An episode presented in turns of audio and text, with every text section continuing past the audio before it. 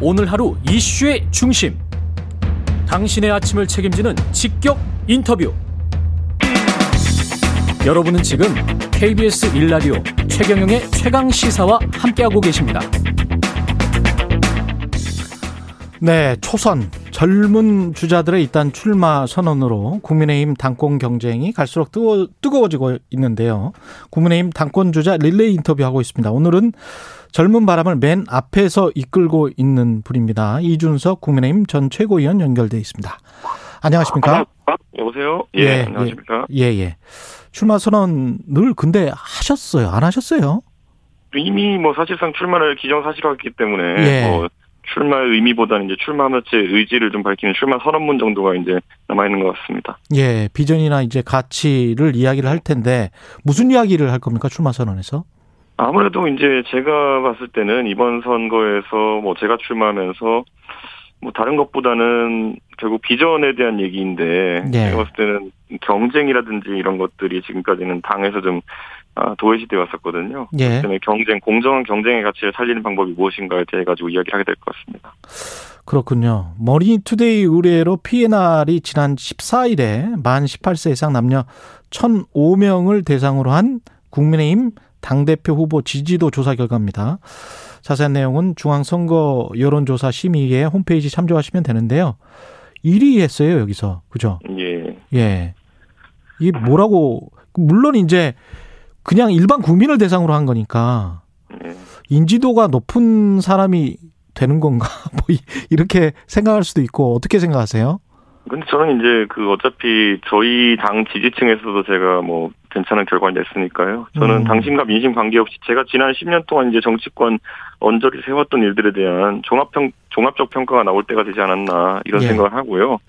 저는 반대로 지금 제가 이제 다선 중진 의원들과 좀 맞서는 모양새로 이제 가고 있는데 그렇죠. 이 다선 중진 의원들이 뭐 상대적으로 그동안 의정 활동을 열심히 하셨음에도 불구하고 인지도가 이렇게 낮다 그러면은 음. 그것도 제 생각에는 문제가 있는 부분이 아닌가 이렇게 생각하고요. 저는 그래서 이게 뭐 인지도 문제다라고 하는 것은 오히려 그분들 입장에서는 좀 반성해야 될 부분이 아닌가 싶습니다.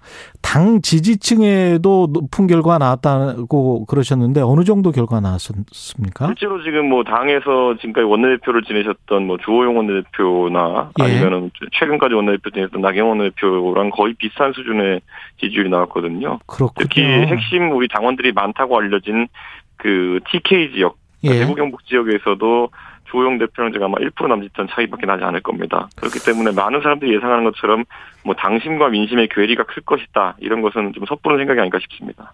근데 주호영 전 원내대표는 최경영 최강 시사에서 이렇게 말했단 말이죠. 조사 결과가 당 경선 규칙대로 된 것이지는 한 번 더 검토해 봐야 한다. 이거는 이제 이 실제로 하면은 당원 70% 본경선에서는 예. 네. 국민 여론 30% 이렇게 하기 때문에 이대로 가지는 않을 것이다. 뭐 이런 말인 것 같고요.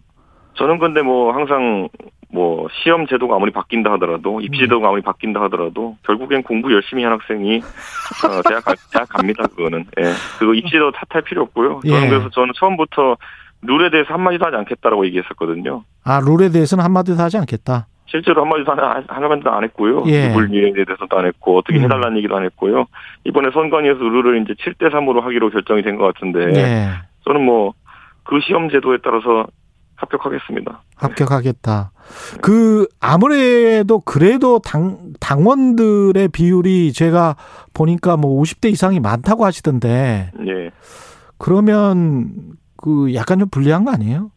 실제로 예전에 이제 황교안 오세훈 그 당대표 선거를 생각하시면서 예. 당심과 민심의 괴리가 클 것이다 예측하는 분들이 있는데 예. 그 당시를 생각해 보면요 탄핵한 지 한 2년밖에 안 지난 시점이었기 때문에 음. 그 당시만 해도 탄핵에 대한 찬반이 선거의 주요 쟁점이었습니다. 음. 그런데 예를 들어서 뭐 그 당시에 어, 탄핵 찬성했던 오세훈 시장과 그리고 그 당시 박근혜 정부의 마지막 총리였던 황교안 총리의 대결이었기 때문에 그게 가장 주요한 주제로 부각되어서 그 당심이 민심과 크게 괴리되게 나온 것이지 지금은 보시면요 세상이 많이 바뀌었습니다. 그 사이에 탄핵의 주역 중에 하나였던 윤석열 총장이 보수 진영에서 대권 주자 1위를 하고 있거든요. 예. 좀 그렇기 때문에 이거는 탄핵의 강은 이미 넘은 지 오래다. 그랬을 때는 뭐 주호영 대표도 그렇다 탄핵이 주제가 된다고 주호영 대표가 탄핵 반대했던 것도 아니거든요. 예. 탄핵 찬성파였거든요. 예. 그렇기 때문에 저는 이게 뭐 지금까지는 좀 이슈 중심으로 해가지고 당신 민심이 갈린 적이 있었다면은 음. 이번엔 그런 이슈는 없다 이렇게 생각합니다. 그 예비 경선을 하면 어떤 구도가 될까요? 이 지금처럼 한 절반 절반 정도의 어떤 초선 또는 뭐 젊은 사람들 한 절반 그리고 중진들 절반 이런 정도가 될까요? 본 경선에서는? 저는 어쨌든 예비 경선에서는 그 지금 나와 있는 그 나경원 후보와 그리고 주호영 후보 그리고 저까지 저까지 해서가 어 올라갈 것 같고요. 예. 다만 이제 나머지 두 자리 정도가 지금 이제 룰상 있는데 예. 거기에 워낙 이제 홍문표 의원님 같은 경우도 조직을 철저하게 다져오셨고 아. 또 충청권의 대표 주자를 이번 하셨기 때문에 음. 가능성이 있고 또 아까 말했던 것처럼 김웅 의원도 대중적 지지도가 상당히 높기 때문에 가능하고요. 예. 그리고 거기에 더해서 조경태 의원 같은 경우도 그 PK 지역에서 굉장히 노력을 많이 해오셨습니다. 예. 그렇기 때문에 좀 지역적으로 고정표가 있는 분들과 거기에 더해서 어 김웅 의원이 대중적 지지도 바탕에서 셋 중에 둘이 올라가지 않을까 생각합니다.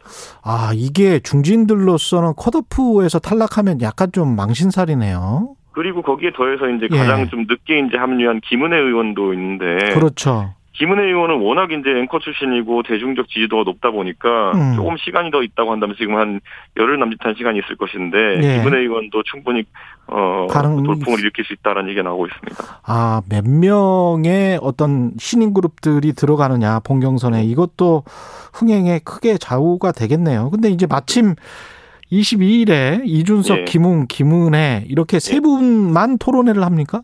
어 어쨌든 저희가 시간과 일정이 되는 사람들끼리 예. 먼저 저희가 뭐 그 자주 가는 카페에서 모여가지고 토론을 하기로 했거든요. 예. 그렇기 때문에 저는 이거는 뭐 시작이다 이렇게 보고요. 그 예를 유튜브로 중계도 하고. 예, 저와 뭐 이슈에 대해서 뭐 생각이 예. 같거나 다르거나 같이 음. 토론하시고 싶은 분이 있으면 저는 언제든지 승낙하겠습니다. 그거는 예, 아. 중진 의원님들도 그렇고 예. 저는 원래 이런 거 하고 다니는 사람이잖아요. 주로 어떤 아젠다나 뭐 토론회에서 뭘 논의를 하게 되죠? 어 우선 제가 김웅 의원이나 김은혜 의원과 굉장히 생각이 비슷한 것 같으면서도 김웅 의원과는 그 당의 인재를 영입하는 방식에 있어서 예. 저는 완전 경쟁 아까 제가 경쟁의 가치를 이야기했었는데 완전 경쟁 선발로 공정하게 뽑자라고 하는 입장이고 예. 김웅 의원 같은 경우에는 청년 같은 경우에는 경쟁에 다소 불합리한 그런 어 지점이 있으니 음. 청년 할당제를 하자 이런 이야기를 하고 있고 예. 뭐 이런 것이 좀 관점의 차이라고 볼 수 있겠고요. 예. 그다음에 그 김은혜 의원 같은 경우에는 저랑 이제 이견이 있는 지점이 예를 들어 뭐 중진들에 대해 가지고 굉장히 공격적인 메시지를 많이 내고 계시거든요. 예. 그러니까 세대 교체론이나 이런 것에 좀 더 적극적이신 것 같아가지고 음. 저랑 뭐 비슷하면서도 다른 듯하는 지점들이 좀 있기 때문에 저는 예. 좋은 토론이 될 수 있지 않을까 생각합니다. 이 청년 할당제 말씀하셨지만 그 여성 할당제 관련해서도 주호영 원내대표가 뭔가 좀전 예. 원내대표가 이준석 전 최고를 겨냥- 겨냥하는 듯한 그런 이야기를 했거든요. 예, 이게 예. 뭐 제가 이런 말씀드리기 참 뭐하지만은 예. 이 문제는요, 그 예. 젠더 이슈는 저희 당에 이제 워낙 갑자기 이제 이게 이슈가 되다 보니까 당황해가지고 급하게 던지는 메시지들이 많은 것 같은데 예.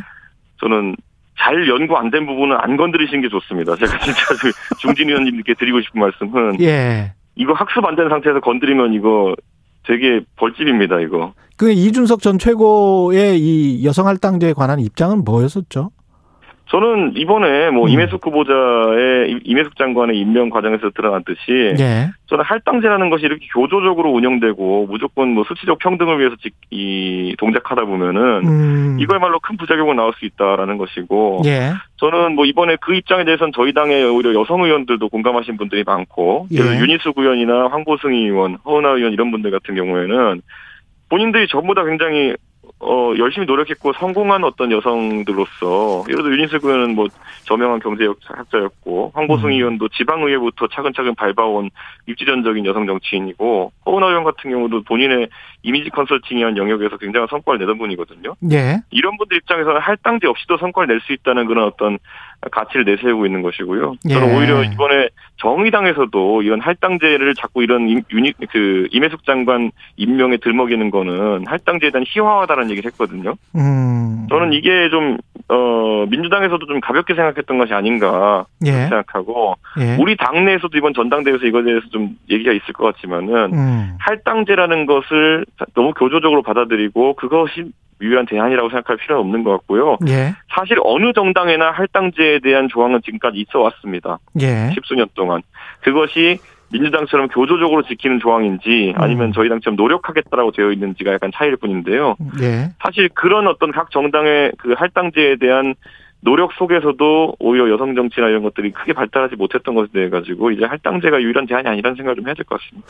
이준석 전 최고하고 입장이 좀 다른 진중권 교수랄지 뭐 이런 쪽에서 이제 반론도 들어오고 있고 주호영 전 원내대표가 페이스북에 뭐라고 썼냐면 페미니즘, 이대남, 이대녀, 성별 대립, 우리 모두가 서로를 지켜주고 존중해야 하는 대한민국 구성원들 뭐 이, 이런 어떻게 보면 원칙적인 이야기인데 이걸 이제 언론에서는 이준석 전 최고를 겨냥했다.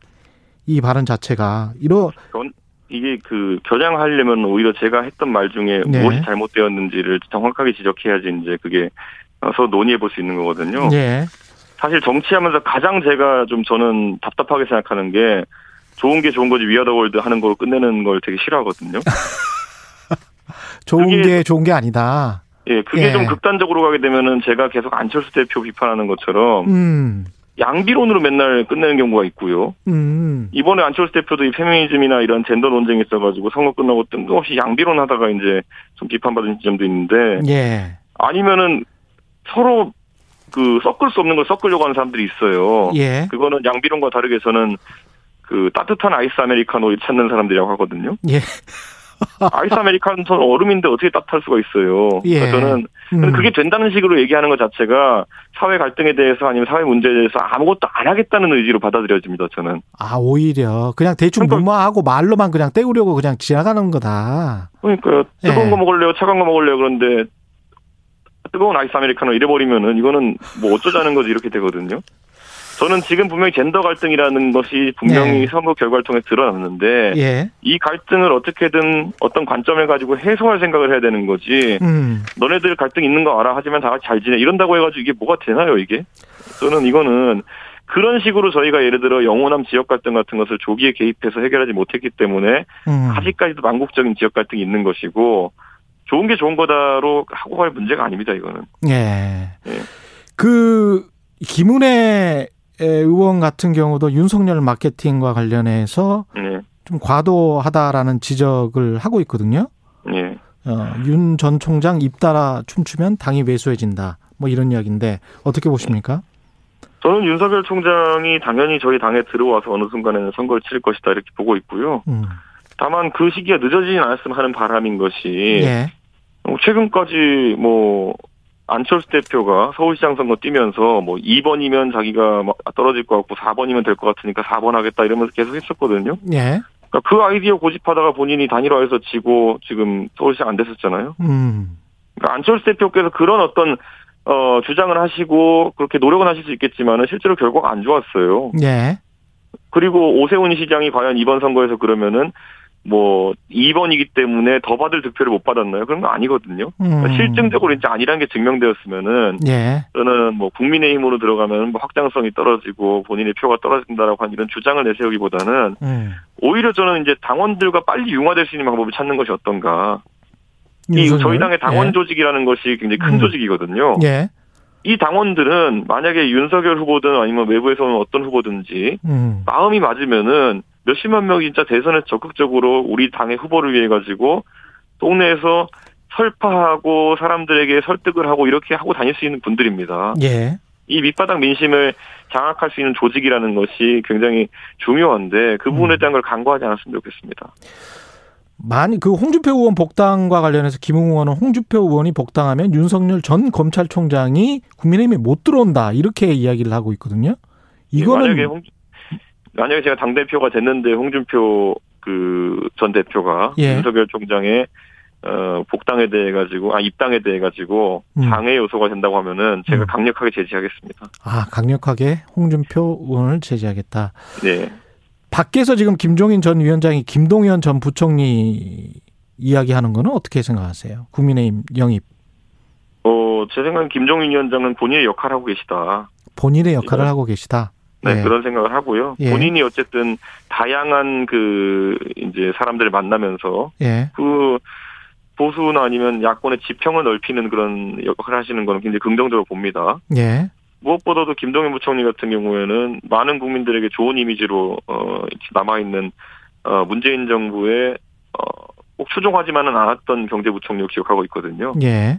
그렇기 때문에 저는 야권의 대선 경쟁을 훨씬 풍요롭게 할 수 있는 아주 훌륭한 아. 분이라고 생각합니다. 여기 필요성이 있다. 이렇게 보시는 거군요. 예. 당연하지요. 예. 예, 예. 근데 이제 김종인 전 비대위원장을 선대위원장으로 추대하겠다 이런 말씀을 하셨고요. 예. 이준석 전 최고가. 그러니까 예. 이제 홍문표 의원 후보인데 부끄럽고 창피하다 이랬어요. 예. 예.